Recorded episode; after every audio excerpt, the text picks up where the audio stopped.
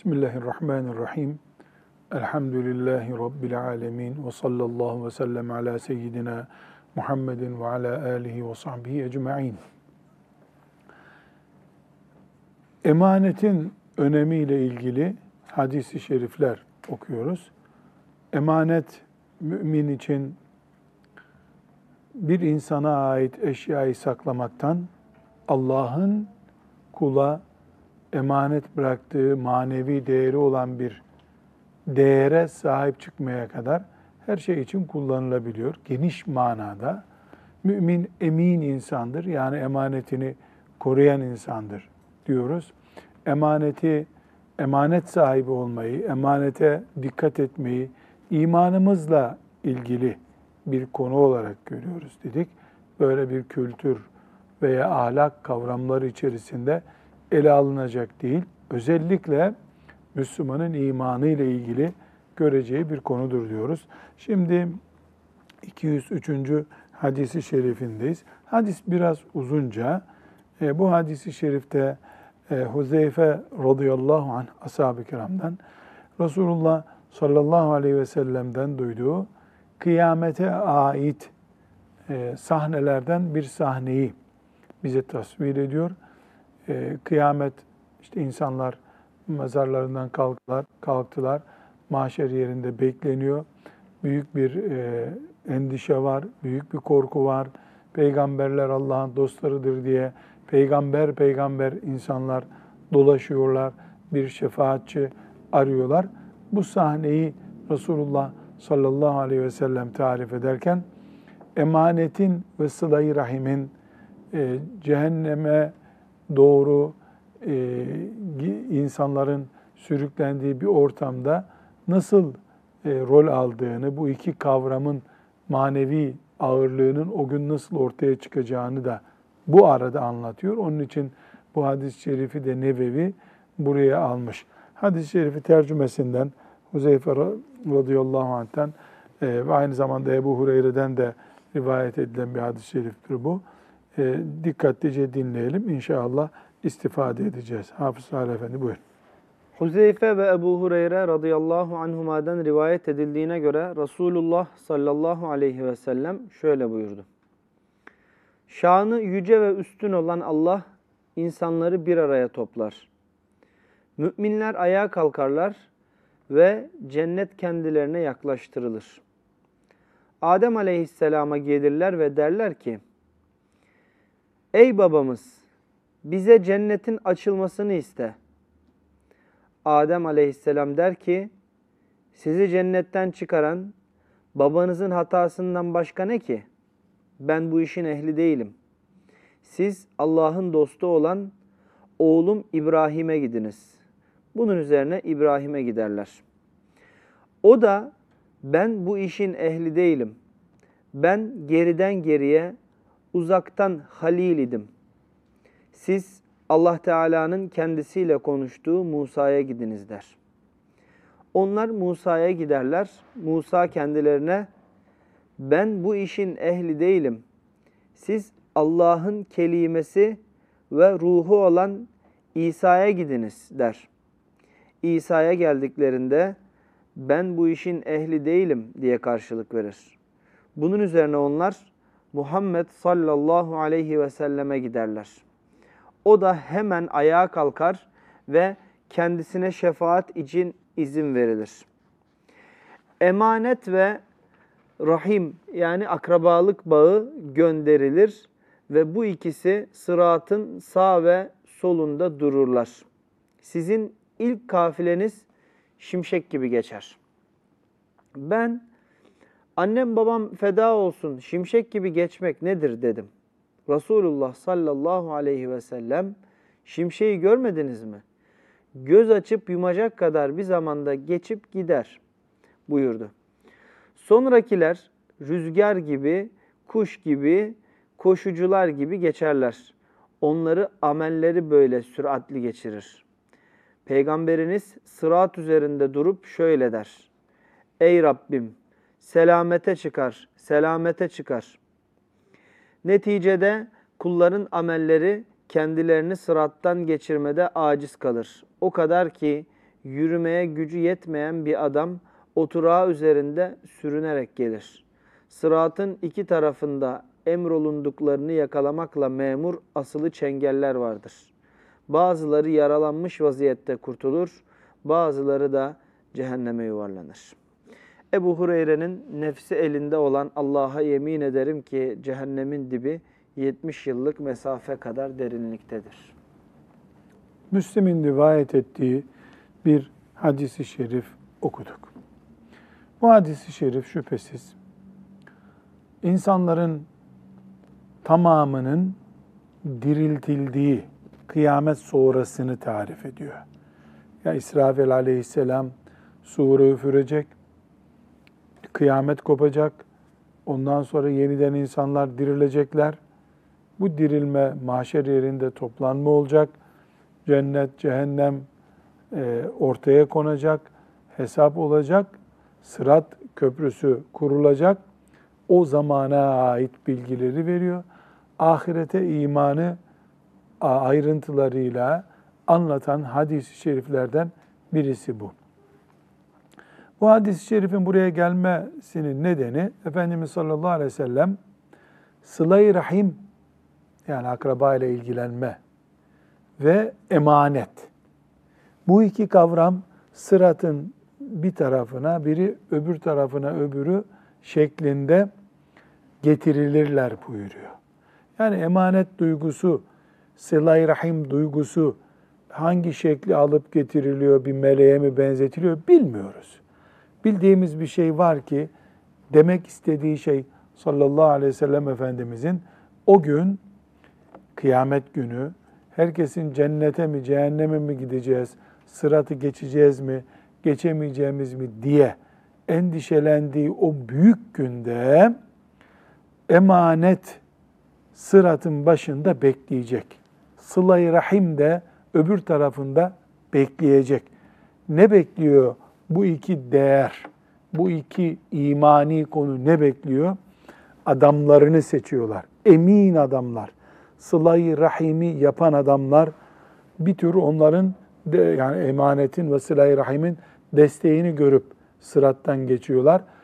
O sorunu olanlar, emanet sorunu olanlar, emin olamayanlar, sıla-i rahim eksikliği olanlar da emanetin adeta şahitliğiyle maazallah cehenneme yuvarlanıyorlar demek ki. Bu sebeple bu hadisi şeriften biz her şeyden önce emanet ve sıla-i rahimin kıyamet günü sıratta bizimle karşılaşacağını öğrenmiş oluyoruz. Bu kadar. Bu önemini vurguluyor. E, bundan sonra hadisi şerif birkaç başlık daha itiva ediyor. O da nedir? Peygamberler bu e, pozisyonda Adem aleyhisselam, İbrahim aleyhisselam, e, Musa aleyhisselam, İsa aleyhisselam bunlar kıyamet gününün dünyada olduğu gibi en şerefleri en şerefli insanlarıdırlar. Bu böyle oldu kıyamete kadar öyle devam edecek. Kıyamet günü de öyle olacak. Cennetin de en şerefli insanları olacaklar.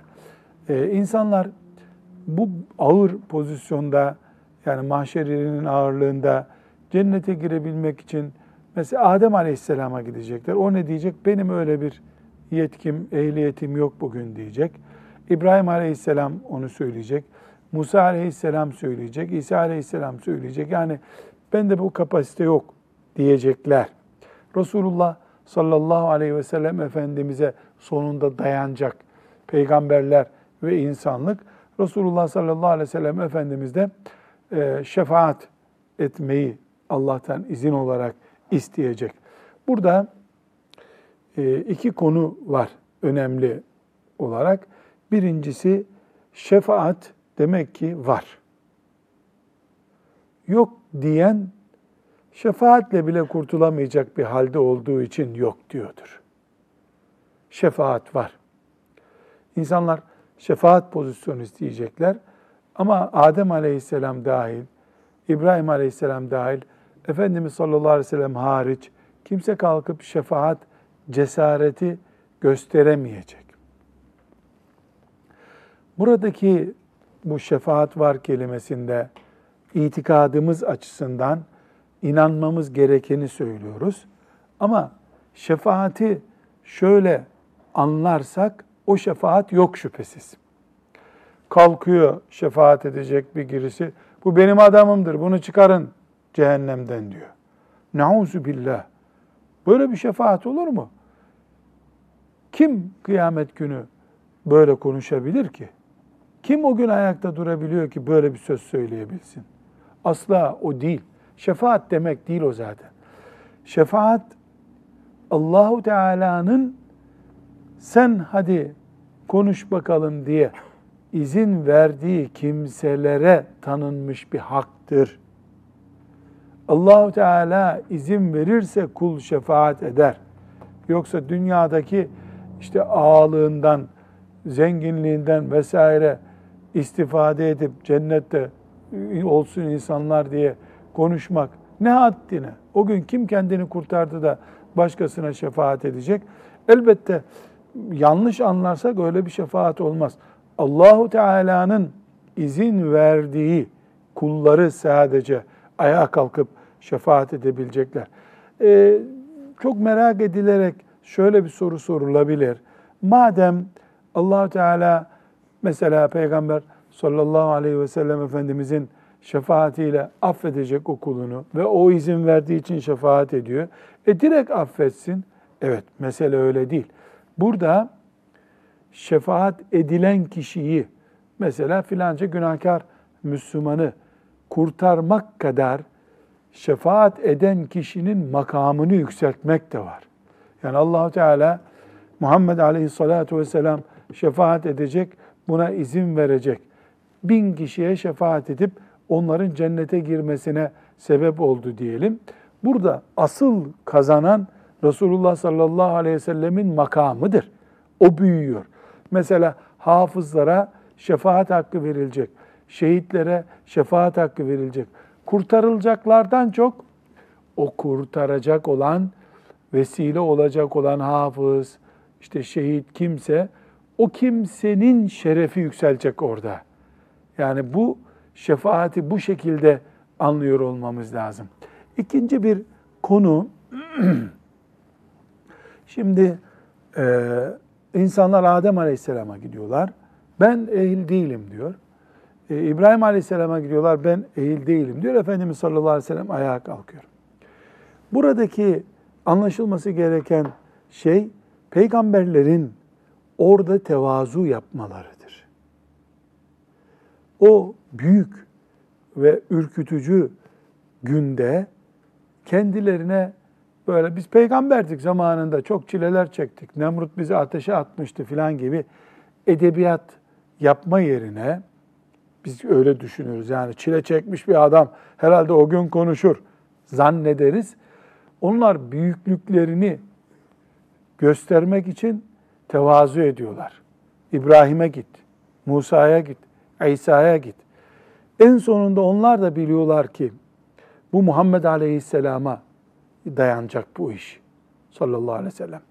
Bu sahneden peygamberlerin aleyhissalatü vesselam e, onların özellikle tevazu göstermek için böyle yaptıklarını yoksa peygamberlerin kıyamet günü sıradan Müslümanlar gibi e, meçhul bir durumda olduklarını anlamamamız gerekir. Yanlış olur. Peygamberler Kur'an-ı Kerim'de sabit ki hele İbrahim Aleyhisselam yani hele İbrahim Aleyhisselam, Musa Aleyhisselam aman Allah'ım bunlar büyük isimler. Allah'ın ilk beş kulundan e, bir tanesi bunlar. Bunlar böyle günahlarından kurtulmaları bile zor orada filan gibi bir tavırla anlaşılması yanlış. Tevazu yapıyorlar. Hepsi Muhammed Aleyhisselatü Vesselam'ın büyük şerefini biliyorlar. Bu büyük şerefine destek oluyorlar orada. Kıyamet günü bir kere daha Seyyidül Beşar, Seyyidül Sakaleyn, bütün insanlığın, insin ve cinnin efendisi Resulullah sallallahu aleyhi ve sellem olduğu bir kere daha tescil edilmiş olacak orada. Mesele budur. Bir konu daha var. Resulullah sallallahu aleyhi ve sellemin bu hadisi şerifinden sırat diye bir köprünün kurulmasının da hak olduğunu bu hadis-i şeriften anlamış oluyoruz. Kıyamet günü cehennemin üstünde Sırat Köprüsü kurulacak. Bu Sırat Köprüsü bizim bildiğimiz Boğaz Köprüsü gibi bir köprü değil. Bu hakkında pek çok bilgi var ama e, inşallah üzerinden şimşek gibi geçtiğimiz zaman bunu anlamış olacağız. İnşaallahu Teala bugünkü köprülere benzemiyor. Kıldan ince olduğu, kılıçtan keskin olduğu bilgileri var. Ayrıntı yok. Ama Resulullah sallallahu aleyhi ve sellem Efendimiz bu hadiste de ve pek çok sahih hadis-i şerifinde Sırat Köprüsü'nü tarif ediyor. Mesela köprünün yanlarında çengeller var. Bu çengeller bu şekilde yakalayıp suçluları aşağıya atıyorlar. Bu nasıl bir çengeldir? Mıknatıslı bir şey midir? Bunları inşallah görmeyiz. O çengelleri görmeyiz. O zamana kalmış bilgilerdir. Resulullah sallallahu aleyhi ve sellem Efendimizin tarif ettiğinin dışında doğru bir bilgi yoktur, olamaz da zaten. Mesela bu hadiste de bilgi veriyor. Ee, imanına göre, imanındaki seviyeye göre herkes orada bir karşılık bulacak. Mesela kuvvetli müminler, ameli salih olanlar, günahı olmayanlar şimşek gibi gelip geçecekler. Ne demek şimşek gibi diye sorunca sahabi ne cevap veriyor? E şimşek böyle göz açıp kapatmadan gelip geçiyor ya, sıratı o şekilde geçecek diyor. Kimisi biraz daha ağır yani böyle diyelim ki şimşek bir saniyede gelip geçiyor. Kimisi bir dakikada geçecek, kimisi bir saatte geçecek. Çünkü o sırat köprüsünün üzerinden geçiş ağırlaştıkça alttaki korku büyük. Cehennem var altında. Hızlı geçen onu hiç hissetmiyor. Şimşek gibi geçen. Daha ağır geçen biraz korkuyor. Mesela birisini tarif ediyor Efendimiz sallallahu aleyhi ve sellem ne buyuruyor? Yani yere çömelmiş sürüngen vaziyette adam kalçaların üzerinde sürünerek yürümek zorunda kalan birisi de gelecek. Düştü düşecek, düştü düşecek gibi olacak o. Ama bu neye göre belirleniyor? Dünyadaki Allah korkusuna göre, dünyadaki salih amel kabiliyetine göre. Yani herkes Sırat Köprüsü'nde karşılığını buluyor. Cennete gidiyor olmasına rağmen insanlar. Çünkü Ebu Bekir radıyallahu anh'ın cennete gitmesiyle herhalde bizim zamanımızdaki bir Müslümanın gitmesi aynı olmayacak. Tabii kafirler, asiler, yani büyük günahları olanlar Sırat Köprüsü'nden aşağı düşecekler. Maazallah. Emaneti anlatmak için, emanetin önemini anlatmak için Nevevi 203. hadisi şerif olarak bunu önümüze koydu. Allah ona rahmet eylesin. E, mübarek e, bir iş yaptı. Bize dinimizle, ahiretimizle ilgili malumat verdi. 204. hadisi şerifteyiz. 204. hadisi şerif Resulullah sallallahu aleyhi ve sellemin bir sözü değil. Uzun, iki sayfa kadar uzun bir hadis ama Abdullah İbni Zübeyir radıyallahu anhuma e, isimli sahabinin bir hatırası üzerinden bu hadis-i şerifi okuyacağız. Bu hatırayı da Nevevi 204. hadis olarak kitabımıza emanetin önemini vurgulamak için koyuyor, koymuş. Abdullah İbn Zübeyir İbnül Avvam radıyallahu anhuma e, hakkında kısa bir malumat vermemiz gerekir. Abdullah İbni Zübeyir, aşere-i mübeşşereden olan Ez-Zübeyir İbnül Avvam radıyallahu anh'ın oğludur. Esma radıyallahu anha, Ebu Bekir'in kızı, Esma radıyallahu anh'ın oğlu. Yani Ebu Bekir'in torunudur. Abdullah İbni Zübeyir, Ebu Bekir'in torunudur. Medine-i Münevvere'ye hicret edilirken Mekke'den e, annesi hamileydi bu çocuğa. E, Medine-i Münevvere'de doğmuş ilk muhacir çocuğudur. Doğduğunda Resulullah sallallahu aleyhi ve sellem Efendimiz'e getirdiler bunu. E, Efendimiz sallallahu aleyhi ve sellem de e, bir hurmayı ağzında iyice çiğnedi, yumuşattı. Onu tükürüğüne karıştırdı ve bunun ağzına döktü, mübarek ağzından. Dolayısıyla Abdullah İbni Zübeyir bu dünyada başka bir insana nasip olmayacak, o zaman da olmamış olan bir iş oldu. Anne sütünden önce Resulullah sallallahu aleyhi ve sellemin tükürüğü ve e, yediği, ağzında yumuşattığı hurma bu çocuğun midesine indi. Ne mutlu ona. allah Teala şefaatine hepimizi nail eylesin. Emeviler döneminde Yezid bin Muaviye öldükten sonra e, Abdullah İbni Zübeyir e, bu şekilde bir İslam devleti olmaz deyip orijinal ashab-ı kiramın kafasına göre İslam devleti nasıl olması gerekir göstermek için e, Medine merkezli bir İslam devleti kurdu. 9 yıl kadar devam etti. E, bayağı bir e, dini atmosferi ağır bir devlet oldu ama Haccac İbni Yusuf Es-Sakafi isimli Emevi valisi e, tarafından Abdullah İbni Zübeyir isyancı diye öldürüldü. E, Mekke-i Mükerreme'de Kabe'nin dibinde üstelik öldürüldü. Allah ona rahmet eylesin. İnşallah Teala şehit olarak gitmiştir. E, ümmeti Muhammed'in genç yürekli müminlerinden bir tanesiydi. Abdullah İbn Zübeyir radıyallahu anhuma Zübeyir İbnül Avvam radıyallahu anh'ın bir hatırasını nakledecek. Zübeyir İbnül Avvam yani Abdullah'ın babası dedik aşere-i mübeşşeredendir. Dünyadayken cennetle müjdelenmişlerden biridir.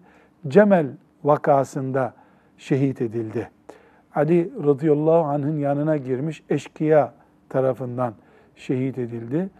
Ee, dolayısıyla e, baba, oğul, ümmeti Muhammed'in içindeki tartışmalar esnasında Rablerine kavuşmuş maktul müminlerdirler.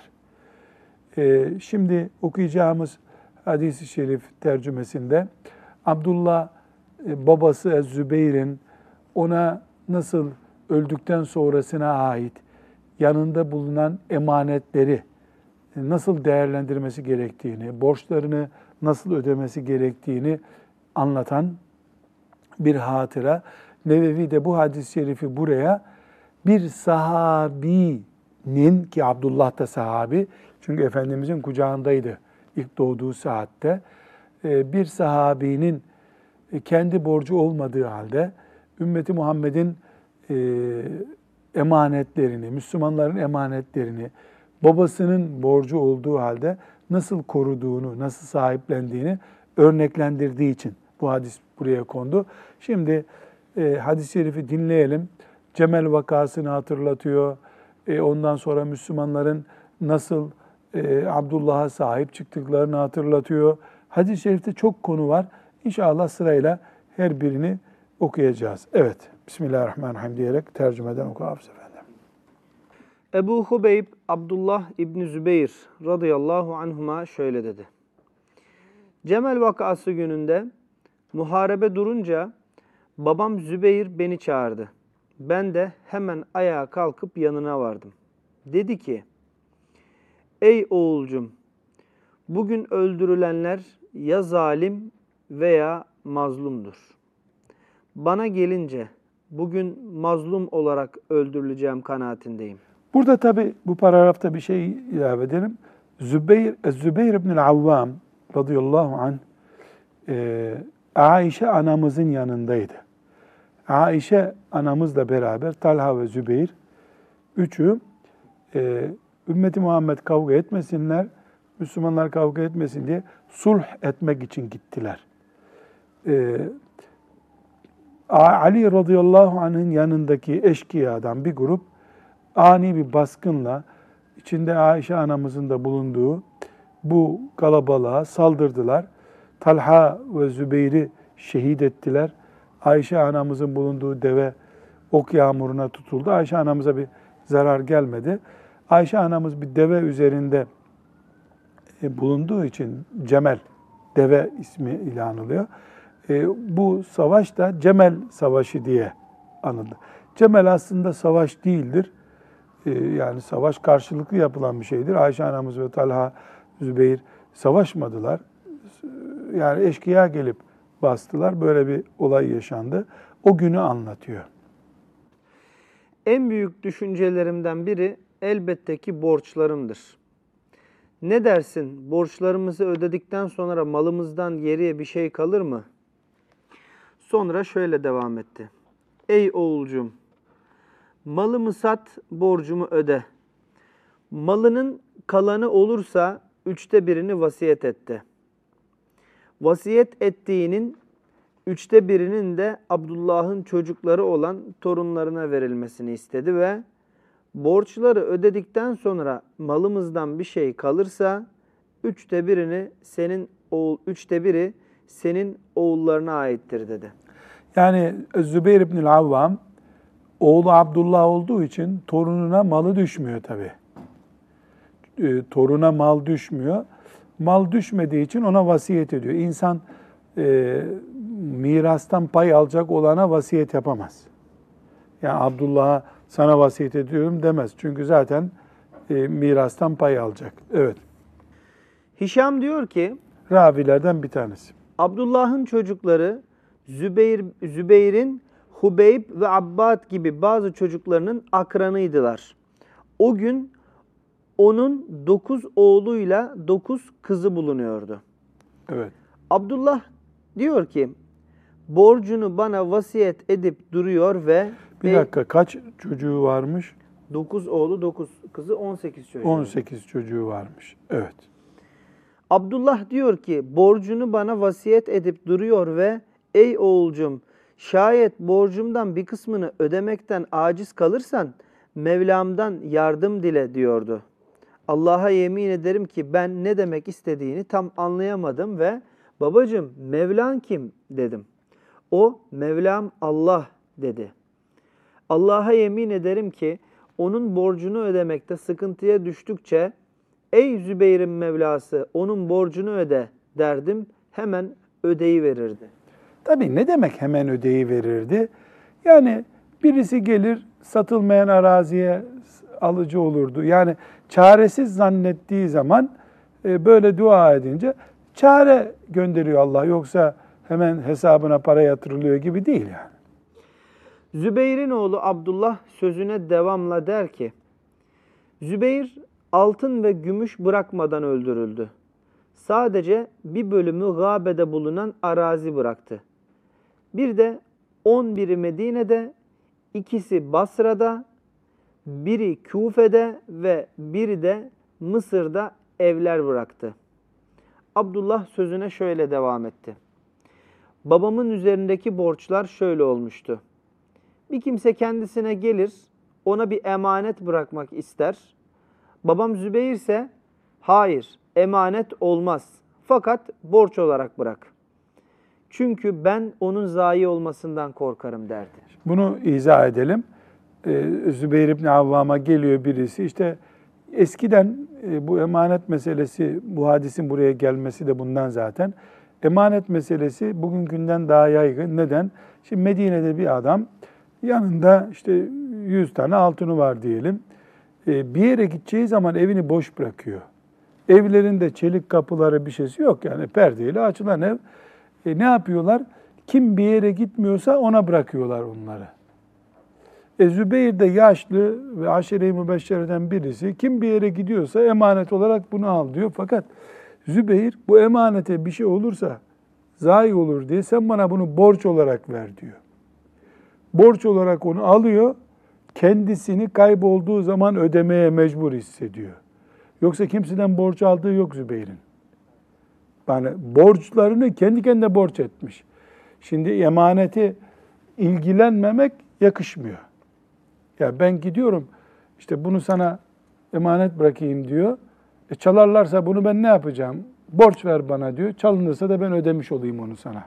Hiçbir zaman karşıdakinde Kar, karşındakini düşünüyor. Karşısındakini garanti alıyor. Böylece ölünce Zübeyir İbni Avvam bir banka hesabı kadar borçlu çıktı. Yani borçlu çıktı. Bu borç aslında borcu değil onun. Emanet olarak bekleyenler belki de. Emanetler karşısına borç olarak çıktı. Sahabe farkı. Allah onlardan razı olsun. Evet. Zübeyir hayatı boyunca ne bir valilik, ne haraç toplama memurluğu, ne de başka bir idari görevde bulunmadı. Sadece Resulullah sallallahu aleyhi ve sellem veya Ebu Bekir, Ömer ve Osman'la birlikte cihada iştirak etti. Cihat, işi gücü cihad etmek.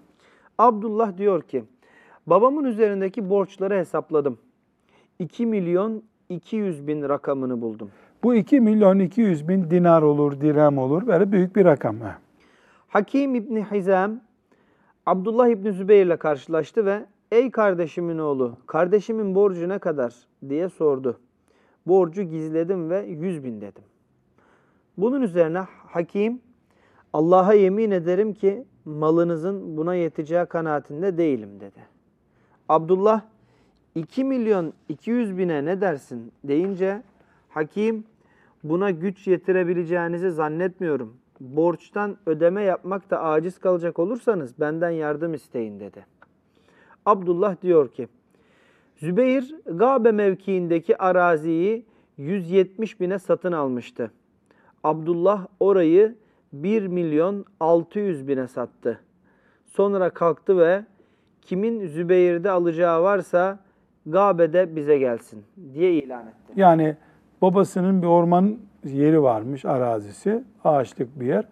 Orayı yüz küsür bin almış. Bu milyona satınca bayağı kar etmiş. Bu sefer de ilan çıkarmış Medine'de. Babamdan alacağı olan gelsin demiş. Bunun üzerine Zübeyir'den 400 bin alacaklı olan Abdullah İbni Cafer, Zübeyir'in oğlu Abdullah'a geldi ve dilerseniz alacağımdan vazgeçip bağışlayayım dedi. Evet. Abdullah, Şimdi vefalı bir adama karşı öbür Müslüman da vefa gösteriyor. Abdullah hayır dedi. Bunun üzerine Abdullah İbni Cafer, şayet borcunuzdan bir bölümünü tehir etmek isterseniz benim alacağımı geri bırakabilirsiniz dedi. En- Beni en son ödeyin çünkü çok büyük bir rakam alacağı.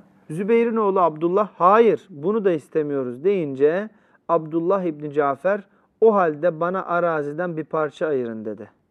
Abdullah İbni Zübeyir de şuradan şuraya kadar olan arazi senin olsun dedi. Abdullah kalan araziden bir bölümünü de sattı. Babası Zübeyir'in kalan borçlarını ödeyip bitirdi. Araziden dört buçuk sehimde arttı. Dört buçuk pay. Abdullah kalkıp Muaviye'nin huzuruna gitti. Orada Amr İbni Osman, Munzir İbni Zübeyir ve İbni Zema da vardı.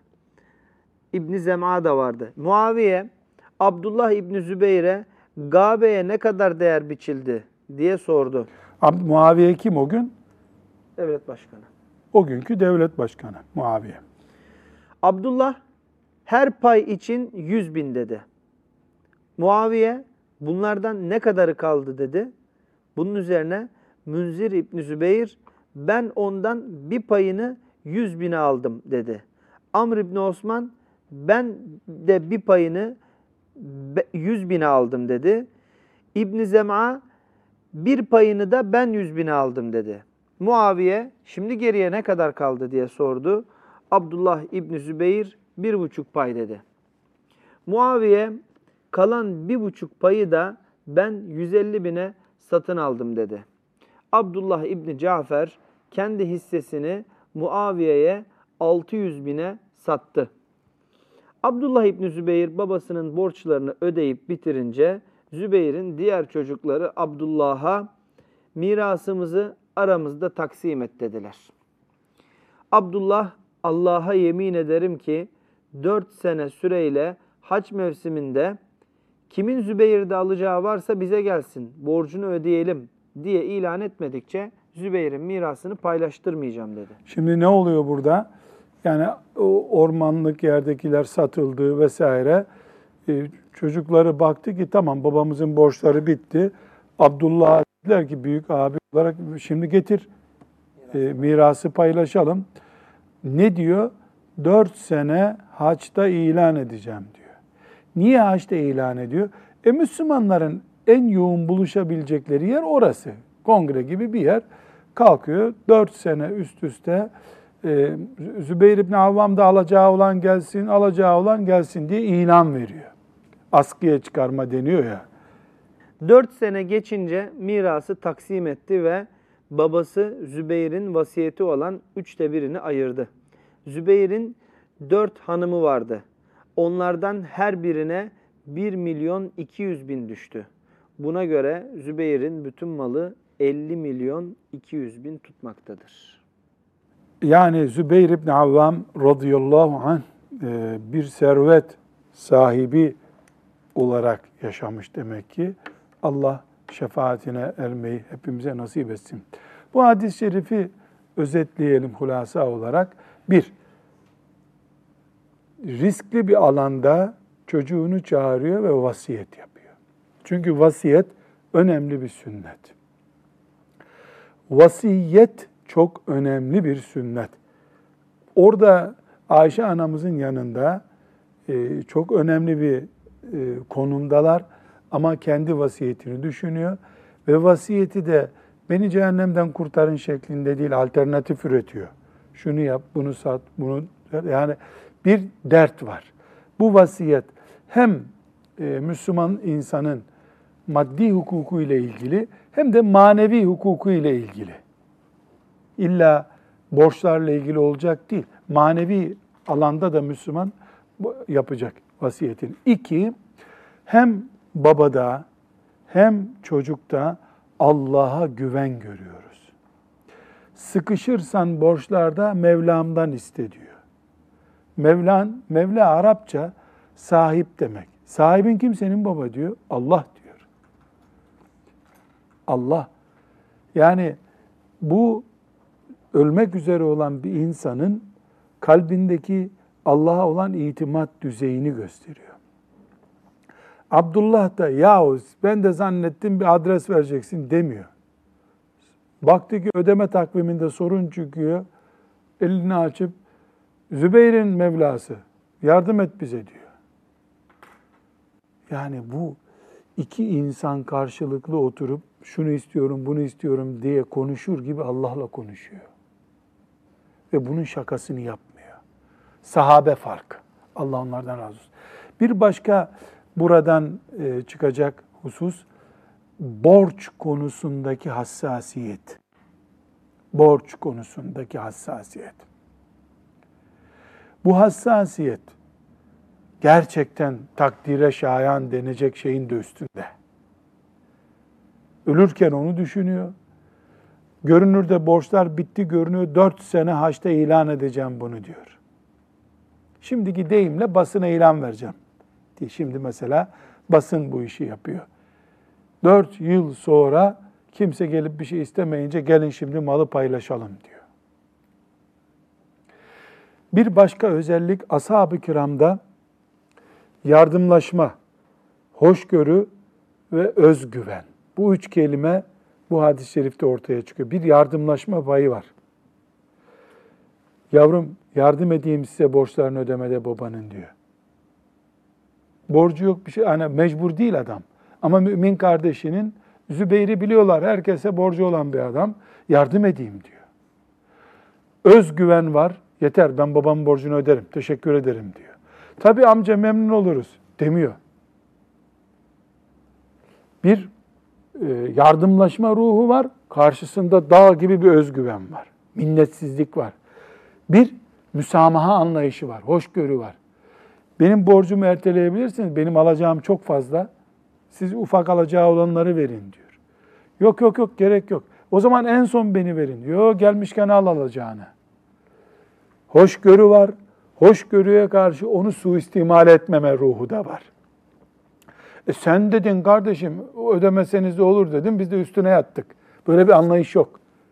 Şimdi hoşgörü olmaya olsun birisinde. Hemen suistimal görüyor. Sahabede bakıyoruz suistimal yok. Çalışırız, öderiz babamızın borcunu diyorlar. Bu üç ashab-ı kiramın meziyeti şüphesiz daha fazla. Ama bu üç meziyet yardımlaşma ruhu hemen istemeden yardıma gidiyor. Hoşgörü anlayışı, letafet, incelik ve kendine güven.